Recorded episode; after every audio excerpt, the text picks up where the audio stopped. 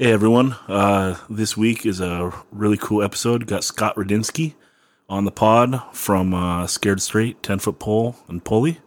And uh, yeah, cool interview. We, we go into his music career. I also uh, address his career in professional baseball. So it's kind of cool interweaving the two. And uh, yeah, Scott was really gracious with his time, and I appreciate him coming on the pod. Um, and I hope you enjoy.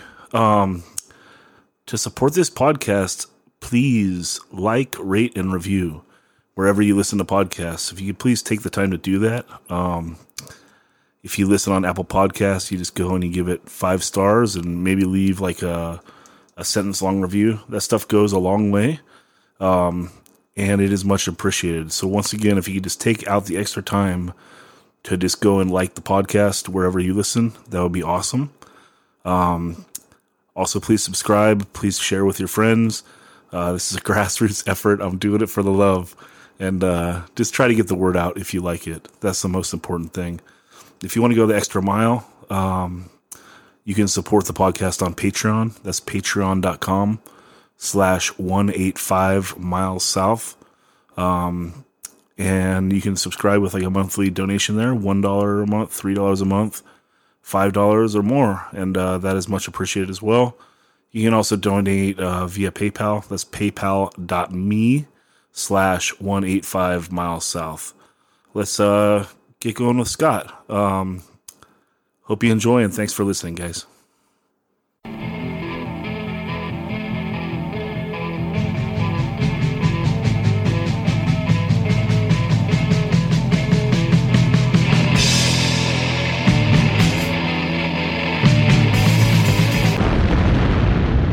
185 miles south. A hardcore punk rock podcast.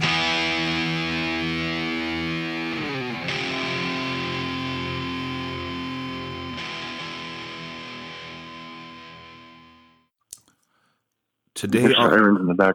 uh, that's fine. Uh, today on the pod we have Scott Radinsky from Scared Straight and uh, Ten Foot Pole and Pulley.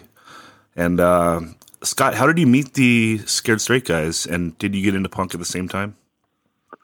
Um, when we were uh, uh, in, in school together, uh, you know, junior high, high school together, kind of grew up in the same uh, neighborhood, really. And um, I don't know. I think it was somewhere around eighth, ninth grade, seventh grade, eighth grade. Started playing some instruments, and by ninth grade, um, I can't remember what vacation it was, either like Christmas break or Easter break or something, but I think it was Easter. We uh we said we started jamming in the garage and uh trying to play some songs and and uh you know, rather than just play by ourselves in our rooms. Yeah. we just started jamming together. And did you start playing drums or did you start off singing? I, I, I was originally I played drums. I played drums for mm, probably about two, three years before I before I started singing. Okay. Well, at least that's what it felt like. so Yeah. the first time that Scared Straight, Straight, eh, Scared Straight put something out is '84. But when does the band actually start? Um, oh God, the band probably started somewhere in late '81, early '82. Mhm. Um, we uh, we probably played, I don't know, solid year probably before we ever did anything live, and then we we did this battle of the bands at a, like a roller skating rink locally here in town, and actually killed it and won. Awesome. And then I played our played our junior high school. We were in ninth grade uh-huh. uh, like at lunchtime, you know, on the on the quad, and then uh, just started playing some gigs, like you know, down in Hollywood at the Cathay de Grande. Started playing some shows down there, and that's when uh, actually when Tony of Ill Repute was putting together that the Nardcore record, and I was still playing drums at the time when we uh, when we got asked to do that, and I actually played drums on that record, and then uh, that's when I made the transition transition to sing. Like we recorded the the music and then like a week later i had to we had to go sing and our singer was out of town so they were telling us we had to get it done and i volunteered and that was that's kind of how it happened That's a wrap for him. yeah i guess Uh, that's hilarious. Did you record at Mystic for that? We did yeah What was that experience like? um you know what it was it was it's been a long time but uh from what i can remember we just drove down there we set our set our equipment up. They put some mics on it, and that was pretty much it. Um, it was really quick. It was weird. We had never we had recorded like some demos in, in our living rooms and stuff before, uh, you know, all live, but this was kind of like we were recording without the vocals, so it was weird. We were playing the music, and and then uh, and we didn't do any overdubs or anything. It was all live, like you know, guitar, bass, drums, all at the same time. But um, yeah, it was cool. It was our first time in like a real studio, um, so it was kind of kind of a cool experience. And we were we were young, and uh, so for us, it was it was awesome. I was like, yeah, this is, this is cool. You know, we're going in and recording. We got to hear it back on these huge speakers, and thought, wow, man, this is Yeah, we rip. good. We rip. Yeah, we rip exactly. Yeah. So, do you record the song for Party Animal in that same session, or is that do you go back to Mystic to just do one song? Oh yeah, we did. We went back to Mystic and did one song on multiple compilations after that. Okay. Um, we we did the we did the Nardcore songs, and then uh, and somewhere between the record coming out and recording it, they had called and said, "Hey man, we really dig these tracks. Uh, you guys want to come down and do a seven inch?" And they kind of started doing a lot of a lot of stuff at that time with uh, especially the Nardcore area. You know, uh, I Mhm. think there's Rat Pack, um, RKL, a lot of you know, reputed recorded What Happens Next, Dr. Know. So they were starting to like do a lot of stuff, and and uh, we were just one of those early hardcore bands that they offered to do a seven inch, and of course we jumped right on that. We went down there and blasted out those songs, and then after that, you know, we kind of had a relationship with them, and it was like, hey, we're doing a cover compilation, or hey, we're doing a, you know, whatever punk rock, uh, you know, animal, whatever the hell those compilations Yeah, were, yeah. and we just went down. We'd go do one song, you know, we'd just go down there and spend a couple hours, knock the song out, record it, do the vocals, and be done and leave. And and then you'd wait like six months to hear what it sounded like on a record. yeah, and your introduction to meeting all the Nardcore guys was meeting Tony in LA. um, yeah, pretty much. Um, there was a pretty cool connection for a while here in Simi. Um, we were doing some parties and and like Stalag was coming out and playing, and and uh, Dr. Know come out and play Ill Repute. But my first real like when I first met Tony the first time was at the cafe. They were playing a gig down there. I couldn't even tell you when it was, and um, I don't think we really knew each other or, or talked about anything at that time. Um, you know, as far as like recording or anything, or even being in the band, I was just like kind of in awe watching like a band that I really liked because the uh, Land in the Toilet record was out already, so I was kind of into that. And then, uh, and then it was kind of more like the parties that we were having out in here in Simi when uh, it started kind of meshing together, and we'd start going out to a lot of parties out there. You know, a lot of bands. I couldn't tell how many times I saw Stalag play somewhere out there at a party, or Sure. or some, so- you know some other band and and just started meeting a lot of people and just I think you know being around our faces we'd see each other and it just kind of became a wow we're part of this scene now you know Yeah, so cool. And yeah it was really cool I can't even tell you how cool it was yeah, and how did it feel when when the the actual seven inch came out? Like, was that really rewarding? Like, it's your whole, Oh, it's your whole Are you record. kidding me? We, we they gave us a box of fifty. That was like the that was like the uh, I don't say reward, but that was like what you know the compensation we received. Yeah, And you know, here, here we are standing at school. I think I was in tenth grade, and uh, we're like at school, and we got this box of seven inches. Like, yeah, our band did a record. It was cool as shit. And, and at that time, you know, there wasn't a lot of. I mean, it's it was completely unlike anything you'd see nowadays. You didn't have access to music. There was no internet right. and no nobody had a record out. So, regardless of what label it was or, or how, how it got put out, the fact that we actually had one, we started doing gigs, and you could you could tell like people knew who you were. You know, the compilation that we were on, the Nardcore compilation, Yeah. was was big, and and it- and, it, and we were able to go play, and people kind of knew the name. And we put out a seven inch, and it kind of made you feel like, yeah, like totally rewarding. Like we're a band with a record, and and not that it was something crazy, but we had music on vinyl, and it was pretty fucking cool. Yeah, know? and it's a good record. I mean, it's, Yeah, it's a legitimately good, like old hardcore record. yeah. So, I mean, for a bunch of kids who really didn't know what they were doing or singing about, it was a, it was, it was a it was good for the times, man, and and I'm not embarrassed by it by any means. Yeah, and so that's 1985, and that when your seven inch comes out, and that would be the you know Scott. One second, I'm just gonna shut a window. Some guy blowing uh, leaves outside. One second.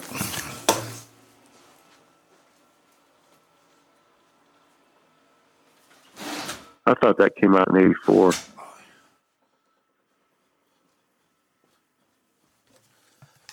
So the seven inch comes out in 1985, and I think it was '84, but I'm not sure. Discogs is wrong a lot, and that's what I'm pulling it off of. Um, Okay. e- even though I have like four copies, so Okay. there's there's lots of Yeah, variations. either way. There's like the cardstock cover. There's like the photocopy cover. There's one on blue. There's, Okay. there's a bunch of stuff. But uh, Okay. okay, so in '85 you go on tour with Ill Repute, Yeah. and not only do you is your band going on tour with them, but you actually play drums. Yeah. Insane. Um, How much notice do you get I that you're going to play drums? Well, um, we were getting ready to do this tour, and we were playing a gig somewhere out in Pomona. It was like this label called One Two XU, uh, and they were they were doing or Toxic Shock Records. I don't know if they used to have like little mail order record thing, right? I remember playing a gig out there with Ill Repute, and I had this little blue pickup truck, and we were sitting in it, me and John, and he's like, "Yeah, this would be cool to go on tour." And you know, they were talking about something. And if they took Carl's truck on tour, they were going to put a shell on it so they could have AC and and all this shit. And, and uh, you know, so we were totally talking about going on tour together. And and this was, I don't know, this was probably like springtime. and We were talking about for the summer. So uh, somewhere between then and and the summertime, uh, I can't remember exactly what happened, but something went on with Carl and the band, and I can remember telling Tony, "Well, I'll play drums," and they came out to my house. They set up, we jammed, and I think it was like okay by then. They're like, "All right, well, cool, he can pull it." And so we did a gig in Bakersfield. We did a show in the Valley, this place called Sun Valley Sportsman's Hall that was doing a lot of shows back then. And and then we actually went out and did the tour. So I, I had I had some notice. I played a couple of gigs which was, uh, you know, I mean, not to sound, you know, nostalgic or whatever, but they were kind of like a, uh, I was kind of in awe at first because every song I knew by heart and I didn't need to rehearse anything. Yeah. The only thing they told me to, the only thing they told me to do was slow down. We're not playing as fast as the record because so, so that was like the only adjustment I had to make. Um, I mean, I knew everything and, um, and, and yeah, that was, that was insane to to be able to play a set with with our band and and sing and then like the whole time we'd be playing all i knew is like as i was looking at the songs as we're going down the set list the closer we'd get to the end the more excited i'd get because i knew like wow i still get to play another set and play drums with Ill Repute. and so that was that was that was pretty killer that is so that cool. was cool I, Yeah. I I think it would be so wild though filling in drums in that era in that era of Ill Repute just because by the time what happens next comes out, Carl is playing like this really wild style of drumming that's really untraditional, and for you to come in and like replicate it is pretty is pretty wild. it, it was totally a different style. And you know that's like i said uh, it was super fast. Yeah, and and so when we were jamming in my in my house, I just remember uh, Jim kind of going, "Hey, slow down." He's like, "It's it's more Adolescents feel," right, and and I remember there's no way that an Ill Repute song is going to sound like you know Kids in the Black Hole, right, and and and and and so you know it wasn't like slow by any means, but it was more together, so it didn't sound as wild and crazy, and and I didn't do all the you know all the crazy fills. It was it was pretty tight actually, and and you know there was about four or five new songs that we were playing that that hadn't even been heard yet that were going on to a I think the record was called Positive Charged or something. The next record that came out, Mhm. like Stop and Think, and and there were some other songs that like there was like an intro song that we were playing that nobody ever even had had even heard yet. So so I, I don't I don't think I was the first one to play those because I heard some examples of, of Carl doing those, but they hadn't recorded them or played them live yet. So you know there was like a decent little chunk of the set that was you know new stuff. So kind of had my own freedom to it was good. It wasn't it wasn't too crazy. It was it was like it was pretty well together. Like I said, it wasn't it wasn't all over the place like uh, like what you'd think of what happens next, but or uh, or or even like some of the songs on like the the first seven inch. But I mean, you know, I think when you saw it live, you, you distinctively knew it was you know you could you could tell the or you, they were Ill Repute songs. They were easy to follow along. Yeah, of course, You know? because they're catchy. Yeah, yeah, They're just one of those bands that can pull off beating that fast and still be catchy. yeah. So It was good at that time, man. I mean, those guys were. I think they were like kind of at a peak at that point too. You know, they had been they were they were playing a lot in L.A. So as far as playing wise, those guys were they were on it, and, and I stepped in, and, and it was like you know definitely a challenge, but I'd say that was definitely a high point for for all of us at that time. You know, uh, as far as like those particular bands at that moment, Mhm. it was uh, the scene was just, and, and even in, in just in America in general, it was it was just kind of scratching the surface, and it was so much fun.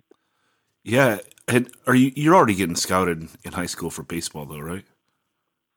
Um, you know, I was just going to school and I was playing. I didn't really know a whole lot about what was going on there. I, I get a couple things in the mail from like college or something, which I didn't have any chance of participating in college. You know, I, I wasn't college bound. Um, and then, uh, you know, the professional thing kind of happened. I caught wind of like, well, there might be a chance, you know, you might be going, get a chance to get signed out of high school. And when I heard that, I just kind of thought, well, that's the route I'm going and hopefully it happens. And, and um, you know, I'd see I'd see scouts at the games. There was definitely, you know, on the days that I was pitching, Mhm. you could tell there was like 15, 20 more guys behind the stands with radar guns Yeah, that weren't there on the days that I wasn't pitching. Um, so yeah, they're they're they're they're always at high school games. I just wonder how that mixes with like punk in that wild time. Like, are you like cautious if you like go in the pit to like protect your arm or like make make sure you like don't get into fights and so forth because you're you're you're considering that your arm could be your livelihood. It wasn't even a thought. I mean, I, I was driving out three, four days a week to this ramp out in Ventura, built by this guy named Rob, and somewhere in the in the sticks, like in the off the freeway. It was uh, kind of more by the college. It was this huge, huge half pipe. Um, this guy skated for I think it was Barfoot, Barefoot, Barfoot, however you pronounce it. Uh, it was a company out of Santa Barbara, and it was like the total hangout. Guys were up there. Aggression would play, you know, bring generators and play on the ramp. And, um, it, I never even thought about uh, the, the the there was no protection at all. No, didn't you know going to a gig? It was like you know didn't think twice about anything. It was I guess you feel pretty indestructible when you're that age. You know, you don't really think about shit like that. Yeah, But I know the older I got, Mhm. you know, like as I started playing, I mean, I'd be riding my skateboard around with my dog or something, and I always people would ask me about skating. I said, I'm the best skater who doesn't fall, you know, because I just made a point of not not falling. So, but at that time, no, I didn't. wasn't even didn't even cross my mind. yeah. I mean, skating pipe would definitely be way more dangerous, probably on the arm than going to a show. So. Yeah. So let's let's go to that tour. Um, so in '85, you head out, and do you remember the routing at all? Like, do you remember what the first show was? First show was in Tucson, Arizona. We left it uh, late afternoon. Tony wanted to drive all night. We had two cars. We had this station wagon pulling a trailer, and we had my my little mini truck. And because we had the Repute guys, our band, and then we had uh, this guy who came out from Australia who just knocked on my mom's door and said, "Hey, mate," he's like, "I love your band." He heard us on the Nardcore record. He goes, "I'm in the states, and uh, can I crash at your house?" And uh, so next thing I know, this guy's hanging out for a few months, and we said, "Well, you want to go on tour?" And he said, "Yeah." So we took him, and um, so it was the. I guess there was you know eight or so of us that you know couldn't fit in my truck, and so we had this this guy's car pulling a trailer. It was my truck. We took off late afternoon, like I said. We were we were on our way to Tucson, and and I remember Tony wanting to do like these night drives, so it wasn't so hot. Right. So we would drive all night, and then we, you know, we would like find some place to like. Went to, I think we woke up in a park, and then uh, he would call the promoter, uh, you know, ten o'clock in the morning. Hey, we're in your city, and we'd go to this guy's house, you know, the whole group of us, and and then uh, you know, play a gig, and then the next night do the same thing, and so it was like it, it was uh, it was like Tucson, Albuquerque. Then we shot up to Denver. And they had some friends up there, and then we started working our way across. Lincoln, Nebraska was a ripping show. Um, we started heading, you know, that direction east, and uh, you know, we. I just remember playing a really great gig in Pittsburgh one night. This place called the Electric Banana, and we stayed in the Total Hood. And when we woke up, our drummer, uh, the guy who drew the Nardcore cover, the original one, he says, "Can I have the keys to the car?" And he walks out there and he comes back and goes, "Hey, uh, where's the car?" And everything was gone, man. They took, they stole, they stole the the trailer, the the car with all the equipment, everything.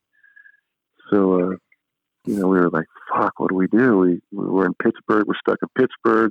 My truck was still there, but we didn't have any gear. We didn't have anything and you know it's it's not like there was cell phones or anything to like call ahead or we didn't have Right. resources to do shit.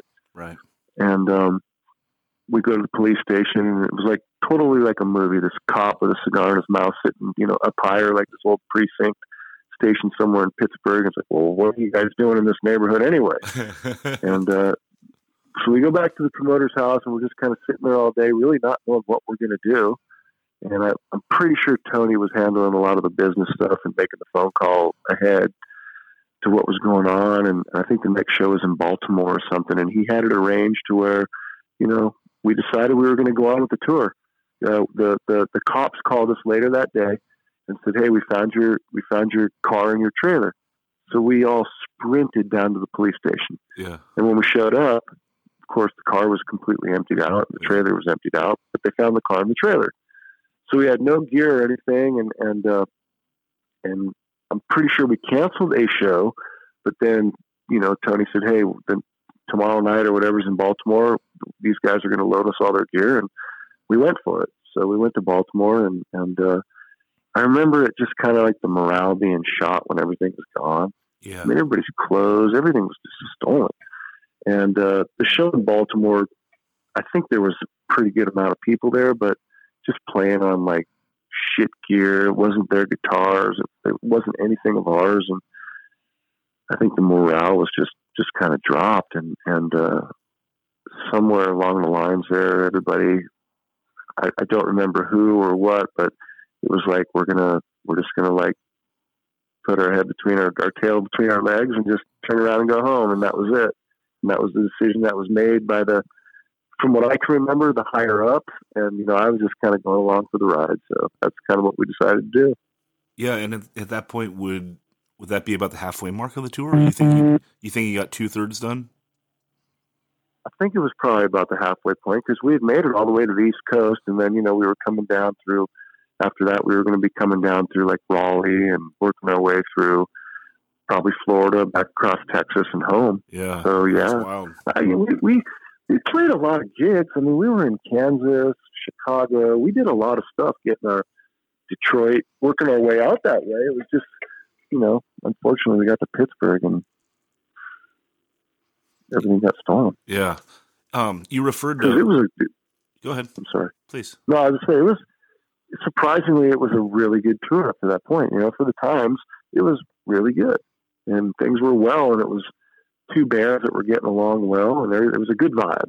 You know, Yeah, Pittsburgh fucked it all up. That's terrible. it fucked it all up, man. I know because that that is like everyone talks pretty positively about the tour until that happens.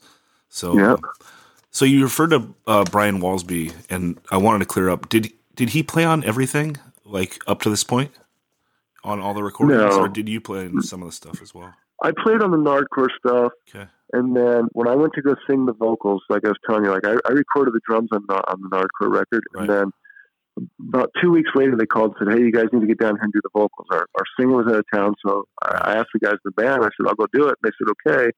And Brian was my friend from home, and he would hang out with us. So I said, "Come down to the studio with me."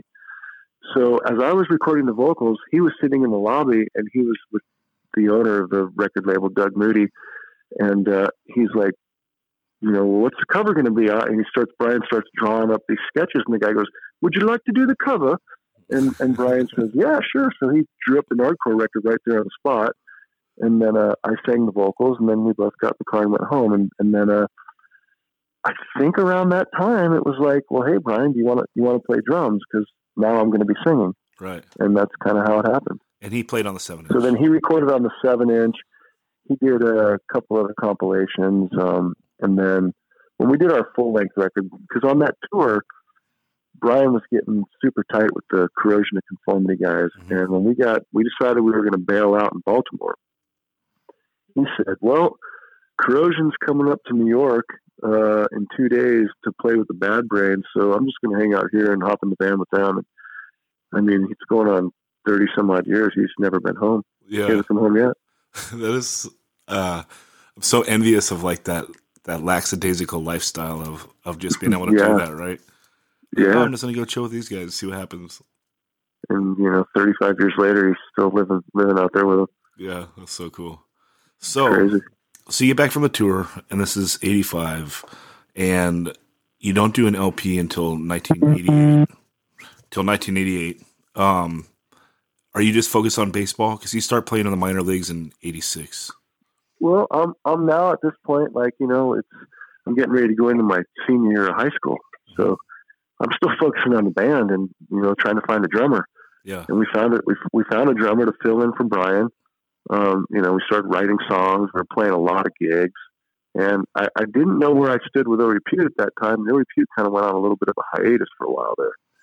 Um, and they they they didn't they weren't doing anything once we got back home, and um, and so we we found a drummer and we just kept hammering away. We started playing some really good gigs around LA. Found this really cool drummer. We were writing music. You know, things were kind of on the. We went on another tour. Uh, I believe it was during the Christmas vacation of my senior year, which would have been 85, 86. We went on a tour. Believe it or not, um, NOFX opened. Uh, there was a band called Entropy and a band called The Grim. And uh, it was like the four of us traveling out through Texas and Arizona and New Mexico. And we did that over the two week Christmas break. And then, uh, yeah, once baseball season started, I guess in March, I was kind of doing that, but still playing in the band. You know, we're still doing killer shows up in San Francisco's, you know, San Jose area, Santa Cruz with the band Blast and a bunch of other cool bands. Like the Adolescents turned into this band called the Ads Mhm. for a while, playing all the Adolescent songs. We were still doing great shows. Uniform Choice. We were playing a lot of gigs in LA with them. and, Um, just a lot of cool stuff. And and then uh, you know, I was playing baseball at the same time. And and then in June they have the the baseball draft, and I got picked. And and and you know, I just left to go to baseball when when uh when that happened. And it's like, oh, I'm gonna go for uh, go away for two months, guys. I'll see you when I come back. That's kind of what happened. That's Yeah, pretty much what has been happening for the last thirty some odd years. Uh, that's uh, it's so crazy. So, and and Yeah. is that the Gulf Coast White Sox in Sarasota? That's what it was. Yeah, I went out there, you know, somewhere around June, and I think that season lasted till August. And then, you know, I came home, and you know, now at this point, the other guys in the band are, you know, going to college, and you know, they went on to do other stuff, and and so, you know, it kind of like, you know, I was I was doing baseball, and they're going to school, so we're just trying to time things up, and you know, the the gigs probably went from like fifty a year down to like ten, and um you know, it was what it was. But uh, It seems like a It- nice it- it- balance, though. Like what's that? it seems like a nice balance. Like you guys might actually enjoy it more instead of burning yourselves out, right? Like here's punk season, Oh, we- here's college and baseball season. We definitely figured it out. I mean, you know, I I can only think of maybe one or two bands that continue to do it full time that survived. Um, I mean, to to think that like I started playing music when I was in seventh, eighth grade, whatever year that was, and and and now here I am, you know, fifty something year old man, and I'm still doing it. It's like there's a reason why, and it's because it never was a full time commitment, and it, the balance is what what's what's made it like realistically possible to continue, Mhm. and and for us to still enjoy it, and and and music's really really hard. I mean, I don't I don't know how what the odds are, the percentages are to get into professional baseball, but you know, to to make it as a musician, it's got to be somewhere around the same, you know, and and and we we, we definitely were were were understanding of that, and you know, everybody kind of had their priorities, what they had to do, and we never put the stress on. I mean, the band kind of uh, it, it probably sounds uh, hypocritical, but it, like or whatever, but the band came first, but it really didn't, if that makes sense. You know, there was other priorities that like kind of took precedence, but the band was still very important. Yeah, of course. But we understood that it was important when we could make it happen, and we always found t- found time to make it happen. So I think that's why it continued to survive. Yeah. How did you enjoy living in Sarasota? It's a huge change, right? Oh, it was Florida's full like hillbilly, you know, like redneck Yeah. kind of. Yeah, it was totally different. I, I mean, I didn't really live there. I, was- I mean, I guess I did for two months, but um, you know, I, I I've worked there. I was Yeah. doing my yeah. thing for most of the day, and I'd go home. You know, after being in the sun all day, you're pretty beat. Mhm. laying around watching TV and go to sleep. Wake up, do it again the next day. It was that was a pretty pretty big adjustment. I you know it's kind of like still going to school in a sense where I, I had this obligation I had to go do, but instead they were paying us a little bit of money. Right. So you do that 86, 87, and then in 87, you go to the Peninsula White Sox, Hampton, Virginia. Um, Uh-huh. And then the following year is the Scared Straight LP, 88.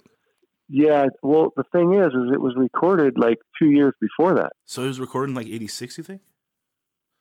I'll bet you it was recorded probably in '87. Okay.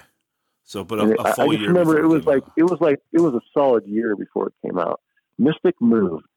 Right. They they packed up all the stuff in Hollywood somewhere around '86, and they moved down to San Diego, and they had all these storage warehouses, and so things were just kind of sitting in storage for a long time, and Ah. and then I think they finally found a uh, a studio or something down there, and then they probably start opening up all the uh, all the trunks and all the archives, and like, hey, let's put this out, let's put that out. that So they so started putting stuff out that yeah, So you're a victim of the Mystic Move. they're probably still sitting on stuff that had never got put out because I know we recorded at least four or five songs Mhm. for some compilations that I've never heard. I've never heard since the day we did them, Huh. and they're somewhere. I think that there was Doug will put them out one day. I think that there was a fire somewhere. Like That I don't know. Yeah. Anyway, but uh, yeah, or Doug's just sitting on them all. I'm trying to get him. He's, yeah, he's he's, the, uh, he's got it all somewhere in storage, man. Yeah, he's the white It- whale. that shit didn't. That shit didn't burn down. Yeah. But whatever. how how do you feel about the LP compared to the seven inch? Um, you know, it was. I thought the songs were better. Mhm. Um, the times were a little different. Um, we recorded it a little different. Uh, we had a different drummer. Mhm. Um, How did you record But- different? Did you actually you recorded all the instruments separately this time? Well, I think we recorded the instruments live. We just we had more time. It was like a different studio. It wasn't Mystic. It was a different studio somewhere down in San Diego. Okay. and um, so it was a little different. Um, the, the the one thing that was kind of a bummer about that is is like I said, the record sat for it was at least a year and a half, and we didn't know nothing about it. And then all of a sudden, a buddy of mine comes to my house with a cassette tape and goes, "Hey, look at this." I went, "No way!" We didn't know what the record cover was going to be like. We didn't know anything, and you know, they just like I said, they just discovered the tape. Said, "Oh, hey, we got to put this out." They slapped together a cover for us and they put all the shit out and that was that and they never even told us so I, I found out by a friend who went to a local record store and came to my house with a cassette tape going hey your guys records out like what and of course we went down and tried to buy all of them and yeah. and yeah that was that Was he able to get? it was crazy a little, little different you know in the sense that it, it, like we knew the seven inch was coming out we were totally Right. a part of it and we were proud and, and then all of a sudden this it was like what we yeah. weren't we didn't really we weren't really a part of it it just kind of happened Was Doug easy to get on the phone? Could you just call him up and be like, "What? What happened?" um, doug would always be easy to get a hold of on the phone if he'd answer Yeah. you know and he'd always give you the time to talk Yeah. i actually had a pretty good relationship with him i was one of two people that helped them move the entire studio down to san diego and i think he was always you know grateful for that. And and and i can remember doug uh, coming up to my house to my mom's house um, eating dinner with him and this guy phil who was his right hand man. And um, you know so I, I definitely had a good relationship with him but they were still uh, i don't want to use the word shady but they were just like unreliable when it came to like the communication side of things. He was down there taking care of a sick mom that was like in her 90s or something. So I, mean i guess i get it. And and once he left the hollywood rat race and the whole lifestyle he had with you know tons of years leading up to the whole punk rock thing um, you know, I- I guess he just kind of like took off and got away from it all. And and um, you know, here I was, this this you know snot nosed kid, still you know in my teens, and you know, I mean, it was cool that he'd even give us the time of day, but um, there wasn't like consistent communication. No. Yeah, did you ever see that he put out he put out a Fernando Valenzuela picture seven inch in like eighty one? I, I'm sure he did. I, I, It's I actually man. saw I saw him do a reissue of a CD called "It Came from Slimy Valley," Uh-huh. and on the backside it's like uh, it's a uh, it's a scared straight record featuring featuring Scott Radinsky. Like, but whatever, man. You can't. I mean, those are those are things that are like kind of out of control, out of our control. You know, yeah, like I said, he just starts slapping stuff together and putting it out, just Yeah. to put it out. yeah. Do you do you see like uh an increase in popularity or anything when you put out an LP though? Uh, well, Because now you have more songs mm. out for people to sink their teeth into. well, yeah, but then at that time, at the same time, it's like kind of like the whole punk thing was kind of going in a different direction, and it seemed like everybody was getting like speed metal and all this other kind of like thrash metal kind of stuff. And yeah, 88's a rough like year for that- punk. the, the late '80s, it was definitely it was not you know it wasn't what it was what I was accustomed to. Like there was a really healthy, and of course it was super violent, but there was like this really thriving scene in L.A., Oxnard, Santa Barbara. You know, just it was kind of the valley. I mean, I saw Minor Threat in Chatsworth. Yeah, You know, it was just things were it was good. And then the late '80s, you know, there was there was really only one place. Remember this the country club mm-hmm. in the valley was kind of going on, and it was wasn't really till some point in the late '80s when I think Bad Religion started playing, and, and then there was a little bit of a a, a swing in a different direction. But for a couple of years there, man, a lot of the bands just stopped playing. You know, whether whether there was no place to play or it just I don't want to say the scene died because it didn't die. yeah. But so when you ask about the increased popularity, no, not that noticeable because things were kind of going in a different direction. We still had the same consistent base we had from before, yeah. but it, it definitely didn't grow. Yeah, yeah. Bad Religion gets back together and they do Suffer in '88. So '86 to '88 was probably pretty rough, I would assume. Yeah, so like I remember like probably around '89, and you know the early '90s, it was still kind of like feeling its way through, and then at some point like '92, '93, it just went it went back to being that same like healthy, thriving, but like a different style. You know? Yeah, yeah, broke. Um, Yeah.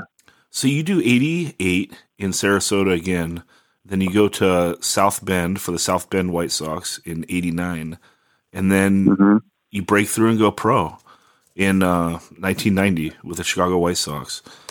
Mhm. It seems it seems like such a long time to be in the the minors and then break through. That had to that had to be the craziest feeling in the world. Well, I mean, when you come out of high school, I think the average, uh, the average to get to the big leagues, you know, is four years is pretty good. Okay, Uh, when you're when you're a high school player, that's right. years we is- cut we're cutting out phenomenal. college. Yeah, we're cutting out college. So basically, Yeah, your minor that league was- time is your college time. exactly. Gotcha. Now, imagine a guy who comes out of out of college at 22, and it still takes him a few years to get there. Now he's 26. I think the average age you get to big leagues is like 26. Okay. Um, and and uh, no, it, it was uh, yeah, it seemed like a long time, but but you know, at the same time, really, it just it, it wasn't. It kind of flew by.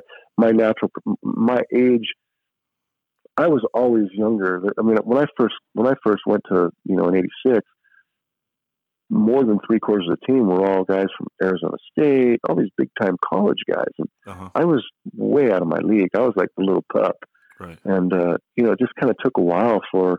And then once it happened, I just I shot past all of them, you know, and, and it happened really quick. And and timing's everything. It was the right place, at the right time, and you know, I had the right manager who who didn't care and, and was like, I don't care how old this kid is, I don't care where he played last year. Uh, what I'm seeing, uh, he deserves to be on this team, and, and he took a chance on me, and and uh, you know, for for both of us, it paid off. Did you always feel like you were on that trajectory? Like you knew you were going to make it to the big leagues? I, I didn't um I didn't know for a while. I got injured and went through the whole you know had surgery, went through the rehab process, and then you know the Caltrans job looked started looking pretty uh pretty uh, entertaining. I didn't really know what was going on. And then uh, as I was going through this rehab process, and I started like actually training for the first time, somebody actually I used to go to this therapy place, this physical therapist, and and uh, it was a woman, and and she was actually putting me through this training, and I was like, I started noticing significant differences in like strength and what I could do, Mhm. and that's when I really started to believe in myself. So when I when I got back on the field after my my injury, which was '87, I, I- I had to rehab through '88. When '89 came around, I was the most confident person. You know, I mean, I never went to the gym or did stuff like that, but but you know, you, you could see how those guys probably feel confident about themselves, and they're staring in the mirror and they see their biceps and their chest. I, I didn't bulk up, but I just got physically strong because of you know, and being a pitcher, you have to kind of keep keep your elasticity, and you know, you Mhm. think you don't want to get muscle bound. Right. But uh, this lady ran me through some shit that like it just I got so much confidence after going through all of it, and and uh, it just made the '89 season so easy, and I just absolutely dominated and felt like I did in high school again, both physically and mentally. Mhm. And then that year, yeah, I absolutely 100% thought I can totally fit in here and I belong here. Yeah. and that's the biggest challenge you have to overcome in, in that profession is is uh, there's a lot of guys that have the talent. There's not a lot of guys that believe they belong there.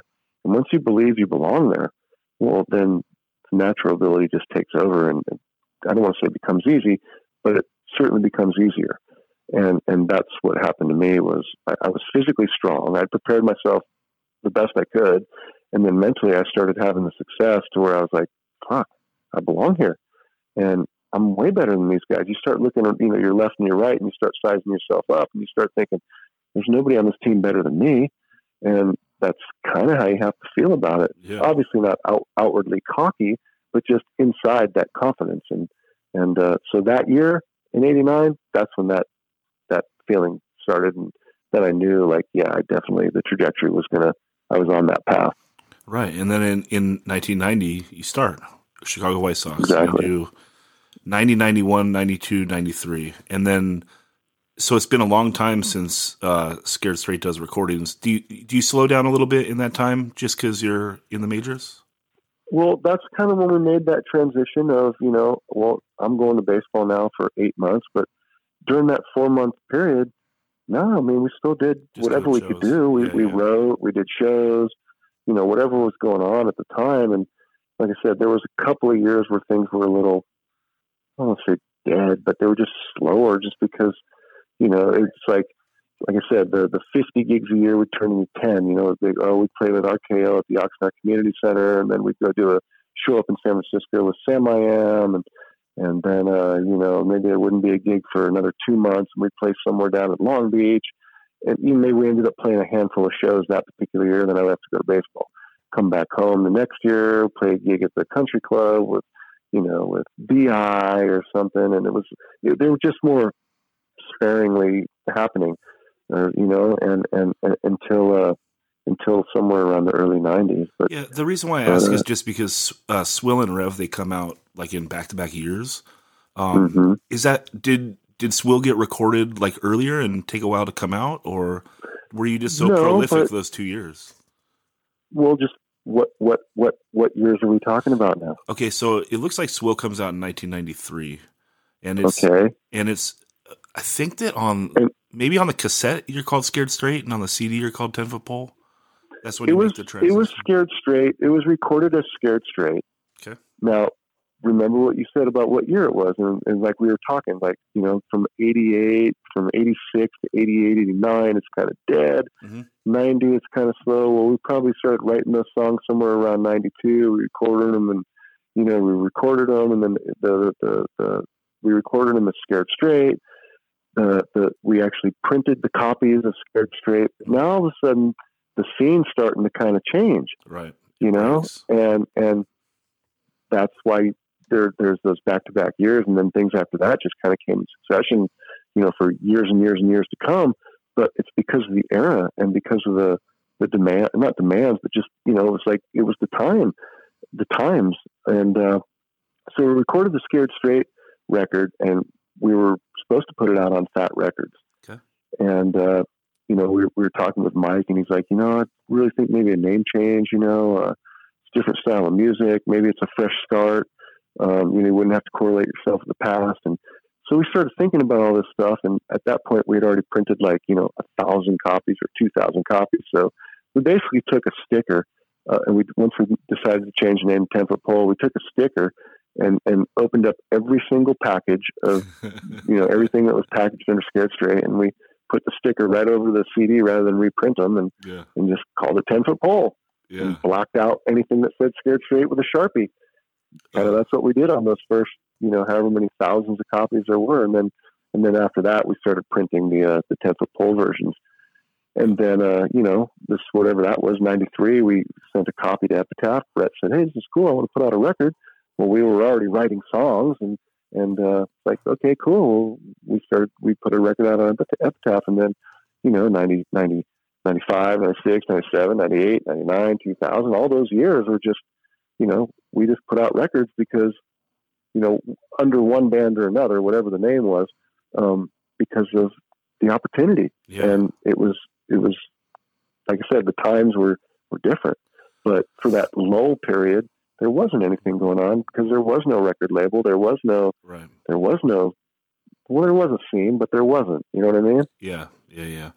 Well, just something clicked because I think Swill is a good record, but Rev Uh-huh. Rev is an amazing record. I think it's one of the greatest albums ever. Um, Well, that's And- cool, man. and so it's it's wild that just something clicked. I don't know who the main songwriter was for Rev, but I mean the the music really changed, but in not like a not in like a, a weird regressive way. Like it got unique. That record sounds like nothing else. I mean, nothing else really ever sounded like it again after. You know, I mean, it, it's hard because the the ten foot pole records after obviously you don't sing on them, so it's hard to compare them The- the- because the, the guitar the guitarist's voice is he kind of sounds like Weird Al. It like pulls me out of it. yeah, you know? I, I haven't heard it, but I, but I've heard that those comments. But You know, the Swill record was written definitely different than anything we had done previously, Scared Straight wise. Right. It was written with a more conscious effort of a different type of style. Like I said, the Bad Religion record came out. Um, you know, there was different thoughts in, in, in, you know, I started, we started listening, we heard Green Day. So there was, you know, there was, it was like, wow, this is kind of like, not poppy, but a little more melodic. And then it just kind of kept transitioning into the Rev record. Um, we were all the same writers, um, but the style changed. I mean, I'd like to think that like we went from not so much screaming, but kind of like that youth anger to like well, we actually really did start singing yeah, and we were making more conscious a conscious effort of writing i guess happier notes yeah, rather than you know the, the the typical like hardcore you know just anger sour notes and and so that's kind of the direction it went and it just kind of continued on that path as as did you know 90% of the bands that were writing music at that time so yeah. But the um, Rev the rec- the Rev record just sounds more urgent and serious and just better than most of the stuff like of of '94. I think so. Maybe Swill is you guys is kind of like a demo era for that next the it, next it transition. totally was a demo era yeah. Totally. And then Rev just something hits and I mean it's just one of the things where everything lines up perfectly and well we had an Put out a idea of where we were headed right. you know like once once we got past swill it was like okay this is direction we're going Yeah. And you know, like if you listen to Swill, there's some weird songs on there that probably didn't fit. You know, they weren't all. But then when we decided to go Rev, we had a direction. So not that all the songs sounded the same, but there was definitely a, a more clear direction in where we were headed when we were songwriting. So it, it just it, it was definitely easier to go once we had a style we wanted to try to accomplish. You know what I mean? Yeah. Yeah. Yeah. Yeah, and then and then um, you have a major life event here, um, and so you you do four years in the majors, and then you put out Swill, and then you put out you know the best record of your career up to this point, ninety four, and then you get sick, and and how I, I was actually the reason the Rev record, you know, got got so dialed in was I got sick in February and we hadn't recorded the record yet. oh um, we record the record during that summer. I'm I, I was recording the record, you know, while going through chemo treatments, and we were writing a lot of that music leading up to the you know going into the studio. Um, I was at home, so you know the fact that we were all together was was a big was a big part of of um, you know writing a lot of those songs. But I, I recorded the whole record, you know, while going through all those treatments. The record, you know, didn't get put out till after the fact. Crazy. And Yeah, yeah, and then you don't play baseball in in 94. '94. Yeah, I don't play baseball. And how does how does that feel for you? Like this is like the first year you haven't played baseball probably in your your life since going back to like 5 years old, right?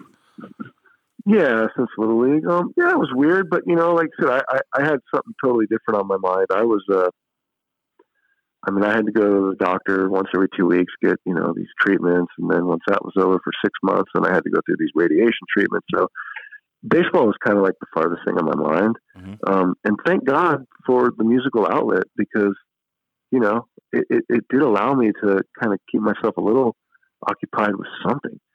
you know, I was going to my high school and like hanging around there, helping out the baseball team and trying to do as much as I could actively. And, and, and thank God for, you know, no internet at that time for me because I didn't have any ability to research what I had or no. I just, the doctor said, this is what you got to do. And I just kind of put my head down and thought, okay, well, I got to get through this. It's going to take me about eight months and I'm not going to look up until I get there Yeah. and that's kind of what I did. And and um, once you're going through that, yeah, the rest of the shit going on around the world is kind of secondary. Yeah, you and, but you powered through it. And uh Totally powered through it. What, how else can you get through it? yeah, yeah. You know? Yeah, but you bounce back and in 95 you go back into the minors, uh South Bend, Indiana, the South Bend Silverhawks.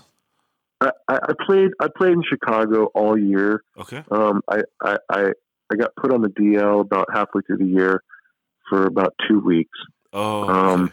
Yeah, yeah. because uh, These both listed. as I, I just wasn't performing, you know, and, and understandably, I missed a whole year, but not to mention miss, missing the whole year, my body physically went through some hell. Okay. and I probably I probably shouldn't even have started the year in '95, but Mhm. you know their loyalty and and my determination was you know I'm going to make it, and I and I and I showed spurts here and there, but it just wasn't consistent. So I, I went down to South Bend. Well, really, what what I did was they they gave me a two week break, is what it was, and. I pitched in a couple couple of games in South Bend. Just they're called like rehab assignments. Mhm. Um, and then uh, I, they just gave me a break to give my body a rest. And and uh, yeah, something happened in that two weeks, you know, that two three week period where you know I got a little recharge, and I was getting further further away removed from you know going through all those treatments that, that beat me up, and and uh, you know it just takes time, Yeah. and uh, and and when I came back that second that second half that you know that last quarter of '95, I was I was pretty good, man. It was you know my body was physically I was showing life again of you know I could I could come into a game and not be huffing and puffing by the time I got there. Right. So uh, I, I could physically start telling I you know I could see I could see that I was able to do more.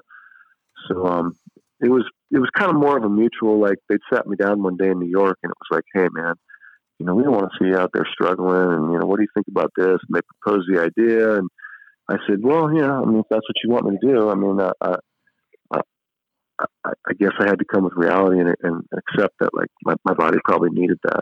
Yeah. Well, I mean that's amazing. And then you get your Yeah. you get some confidence back. Oh, totally. And and from that point on, I mean, it was pretty good. You know, Yeah. I just needed I needed to get through the, the physical uh, repairing of uh, what my body, you know, the shit that I had to go through. Right. And at this time though, you, you have another kind of major life event is that you you separate from uh, ten foot pole. Yeah, I, I'm I'm asked to leave.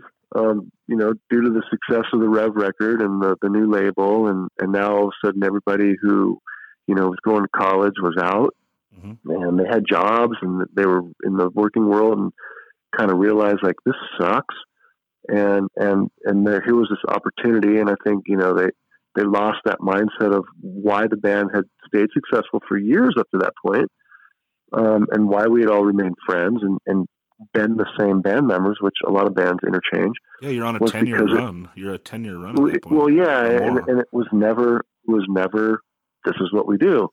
Well, you know, after the Rev record came out and I had to take off and, and leave for baseball, I think the opportunities that were coming in and, you know, the constant, well, shit, we can't play. We don't have a singer. And, um, you know, I just think that they kind of thought, well, we have a chance to do this. We want to be the next Pennywise.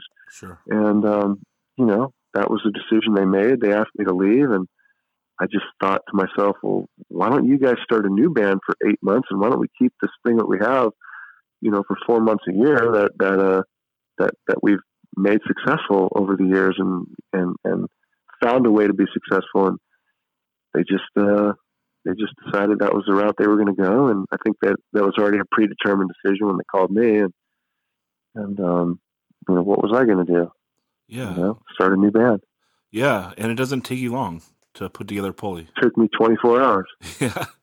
And did you, 24 hours and and and and you know what i got to be honest at that point you know everybody has their issues and, and it, you know it's tough getting along. Everybody especially once you start to see everything was cool until we did the rev record and got on epitaph. And then uh, i don't, I don't want to i won't name names or anything but just people's egos start to swell a little bit. And, and uh, like i said kind of lost sight of what the band really was the whole the way it the way it started out, and um, and um, I think that kind of took over mentality, which ultimately ended up ruining the name. Um, but it was uh, it was an opportunity to pick up the phone and like call these people that I had never been in a band with that were friends of mine. And it's like, hey, you want to start a band? You want to have some fun? Um, we're gonna we're gonna record a record, and we're gonna get to be on Epitaph because that was my whole thing in the beginning. Was I right away called Epitaph? Said how how am I getting kicked out of my own band? And and uh, and Brett just said, hey, you know what? These guys want to do this thing. You know, just go ahead and put a band together and show me the songs, and you know, we'll we'll, we'll, we'll I'm sure we'll do something. So I thought, okay, well, cool. I'm I'm just determined, and and like I said, it was a fresh it was fresh for me to like be able to like reach out to these friends that played and and and said, hey, you want to start a band and have fun, and and within six months we you know we started a band, recorded the songs, wrote the songs, and put out a record, and it was awesome, and it's been awesome for the last twenty five years. Yeah. Yeah. I mean, it's a great debut album. Esteem Driven Yeah. engine, 1996. Epitaph. And Brett Yeah. must have been pretty sympathetic also because that's right around the time that he's he's leaving Bad Religion and stuff. Well, he said the same thing to me. He goes, "Well, dude, I got kicked out of my own band. You're You know, I got a record label, and my band wants to record on a major label." And he went through the same exact, similar situation, and um, and he was all about it. I mean, he was all about like put together some songs, and and of course, and we way outlasted Ten Foot Pole on that label. Yeah. You know, and, and I think we wrote a lot better records. Um, am I disappointed that Ten Foot Pole had to disband the way it did? I mean, personally, yeah, because I think that if we would have continued to build off Rev, I think would have been pretty good. But uh, we never had that opportunity because they wanted. I don't want to say the fame and the fortune, but they wanted to. They wanted to take advantage of the popularity at the time, and like I said, kind of lost sight of of what the band really was and what it was supposed to be. And and you know, let's let's be let's be real. When we all start starting a band, wh- wh- where do, where do we start? We start in a garage, a bunch of buddies jamming, having fun, and it's not supposed to be taken that seriously. And once it does, that's when all the all the uh, that's when the shit just hits, and everybody starts the arguments and the you know just everybody the different directions and everybody wants to you know uh, throw in their opinion at that point and it just it just the fun's gone and um so definitely made a conscious effort uh somewhere around 95 uh, when we started Pulley. It was like, this is the way it's going to be. And I had to be upfront and honest because of the experience I just had with the guys that were joining. And they were totally on board. And Brett was totally on board. And he knew we weren't a touring band. He knew about my baseball thing. And he totally supported that. And he said, just put out good music. And that's all he ever said. And, and I'm assuming the fact that he put out, you know, five records over however many years, he must have thought, okay, it was good music. Yeah, of course. So, so then that's what we did. Yeah. But yeah, yeah. To answer your question initially, yes, he was sympathetic. I'm sure because like I said, he was going through the same experience. Yeah. Did you ever reconcile with the the ten foot pole guys? Uh, well, uh, the drummer Tony, everybody in Ten Foot Pole eventually quit. Right. except for the singer guitar player. Okay. Uh, the first one to leave was the bass player. He left, couldn't take it anymore, and he, he's still a, a guy that I would communicate with. Uh, the drummer Tony left Ten Foot Pole and immediately joined Pulley. Um, the other guitar player, Steve, I think he was the last to leave, and I'm not exactly sure what he's doing now. Um, if I saw him, we'd be, you know, we, I'm sure we, hello, how you doing? sure. Um, I have not spoke to Dennis at all in the however long it's been 26, 27 years. I haven't spoke to him. Um, haven't reached out. So yeah, no, really, there's been no reconciling. No. Yeah. Okay. Is there bitterness? There's no bitterness. There's just, I mean, they made a decision back then, and the way I look at it is, you, you, you, you wanted me out, and okay, I, I left and went and did something else. I have no reason to go, to go back and, and, and revisit that. yeah. Well, also in 1996, you get every Southern California kid's dream, and you get to go play for the Dodgers. So, were were you a Dodgers fan growing up? Oh fuck yeah! Are you kidding me? I, I was a Dodger fan my whole life, and and and I um the the day that the White Sox said they didn't want to bring me back, uh, the first thing I did was said, well, what do I got to do to play for the Dodgers? And the Dodgers already had some left-handed pitchers. And I actually turned down guaranteed major league offers with a couple of clubs to sign a minor league deal with Dodgers just to take a chance. And I remember Tommy Lasorda called me on a Sunday and said, "We'll give you every opportunity to make this ball club." And I remember sitting in my house just kind of laughing, going, "Well, Tommy, if you just get me there," I said, "I'm not concerned about that. I'll make your team. I'm not worried about it. Just, just give me the opportunity to be a Dodger." yeah. And um, and that was how I felt, you know, physically. And I busted my ass. And and this is I a- had something to I had something to prove, man. You Yeah. know, and I showed up to spring training in '96, and I had three of the best years of my life. You know, '96, '97, '98. I'm 30 miles from the ballpark, Yeah. living at home, and like you said, I went to Dodger Stadium every day for three years, and it was awesome, So awesome. Yeah. awesome. Yeah, that's cool. Do you do you have any Yeah. uh, standout stories from your time with the Dodgers? Any what? Any like standout stories of your time? Um, Anything well- that's memorable? that's all the I mean, all the Pulley stuff was going on at that time. So there was a lot of good times. I mean, I recorded three records. Uh, you know, we recorded Esteem. I, I, I, I we recorded Esteem Driven Engine. Mm-hmm. Um, I, I, I, on my way to the stadium, I'd stop the studio, sing a song, go to the field, come back home, come back to the studio after the game, record another song. That's and record the vocals, and I did that for like a week straight. And I recorded the first two records that way, and then the third record we actually recorded after the season. Okay. So I was actually able to be a part of that on an everyday basis. But um, standout stories of being a Dodger. I mean, fuck. I'm. I. I- I mean, all the people that I've watched my whole life. I'm. I'm sitting. I'm sitting on a team, and Mike Scioscia's a coach. Reggie Smith's a coach. Bill Yeah. Russell's a coach. Yeah. I mean, Tommy Lasorda's the manager. You know. You know that. That's enough right there for me. Yeah, totally.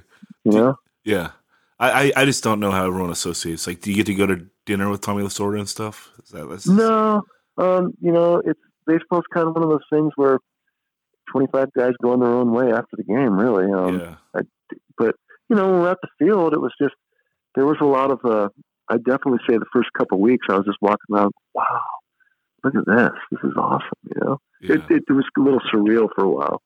Um, probably my best memory one day. I don't remember what year they held the All Star game in Cleveland, but they had the Rock and Roll Hall of Fame there. So the baseball guy for ESPN, Peter Gammons, decides, you know, he's gonna, he's gonna, he knew me and he knew my whole musical thing, and um, it started by him being in an airport and seeing a maximum, or being somewhere in a newsstand seeing a Maximum Rocknroll with me on the cover throwing a baseball with it saying 10 foot pole across my chest.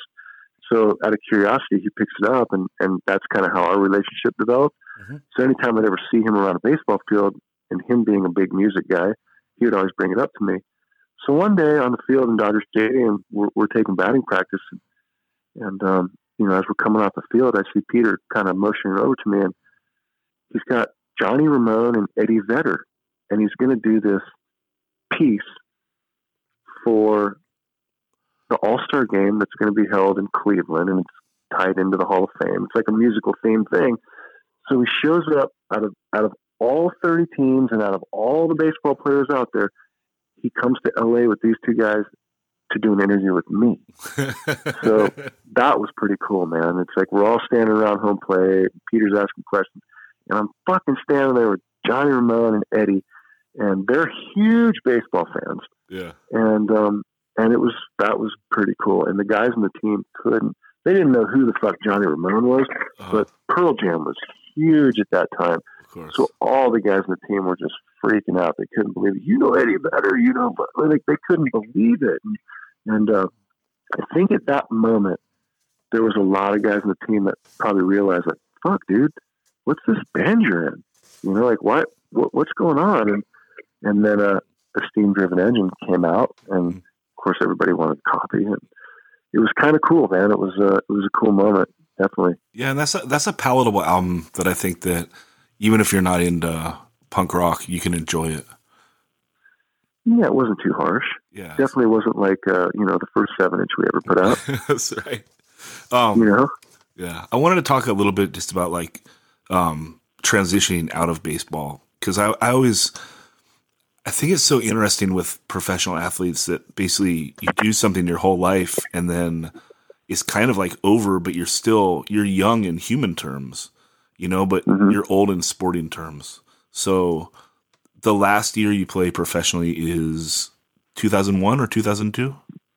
I think it was 2002. Yeah, you do the Cleveland Indians 01 and then Calgary Cannons 2002. Yeah, it was with the Marlins. Yeah, Okay, and yeah. I went to spring training with the Indians and and, and didn't make the team, so that I came home for a couple weeks and then got picked up by the Marlins and went to their AAA team for a while and you know just uh I don't know was kind of losing the enjoyment I guess and and uh, finished it out and then uh 2003 have some offers to to go to spring training and just wasn't feeling it and um started talking to some people about uh, was getting interest in in uh in in the other side of it, you know, like front office or coaching. And sure, so then 2004, I, st- I start with the uh, with the Indians as like a special instructor or something, and Mhm.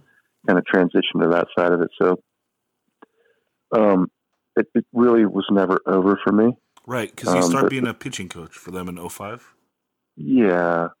So, but I, I spent the whole year in 04 kind of learning about the whole side of the game and, you know, working with the front office people and, you know, how they evaluate and just a different side of it.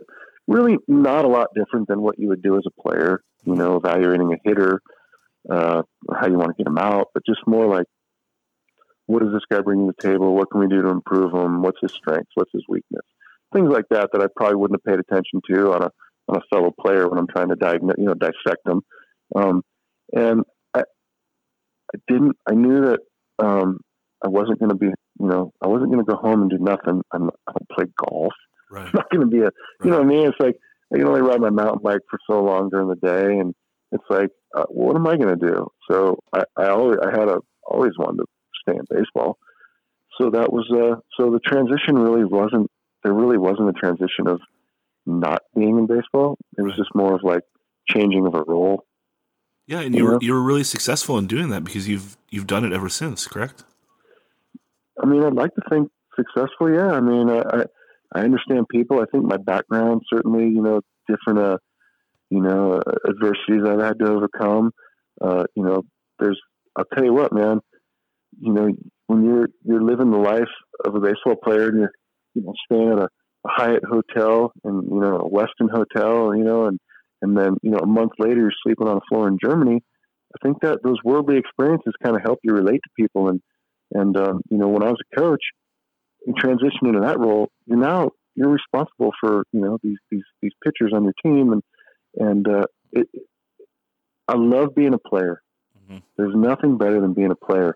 But I'll tell you what, when you're a coach and you're living through those those 12 different pitchers on the team and you're in every single pitch of every game and you're right there with them and you're there to like, you know, pat them on the back. You're there to stick your foot up their ass. You're there to, you know, support and the, the whole thing.